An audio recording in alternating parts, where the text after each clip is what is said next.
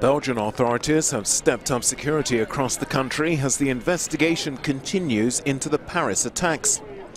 Two of nine people arrested are still in custody as part of an inquiry into the departure to Syria of Belgium-based Bilal Hadfi, who blew himself up near the Stade de France last Friday. Belgium deployed police and soldiers on the iconic Brussels Grand Place and searched visitors at the entrance of the square.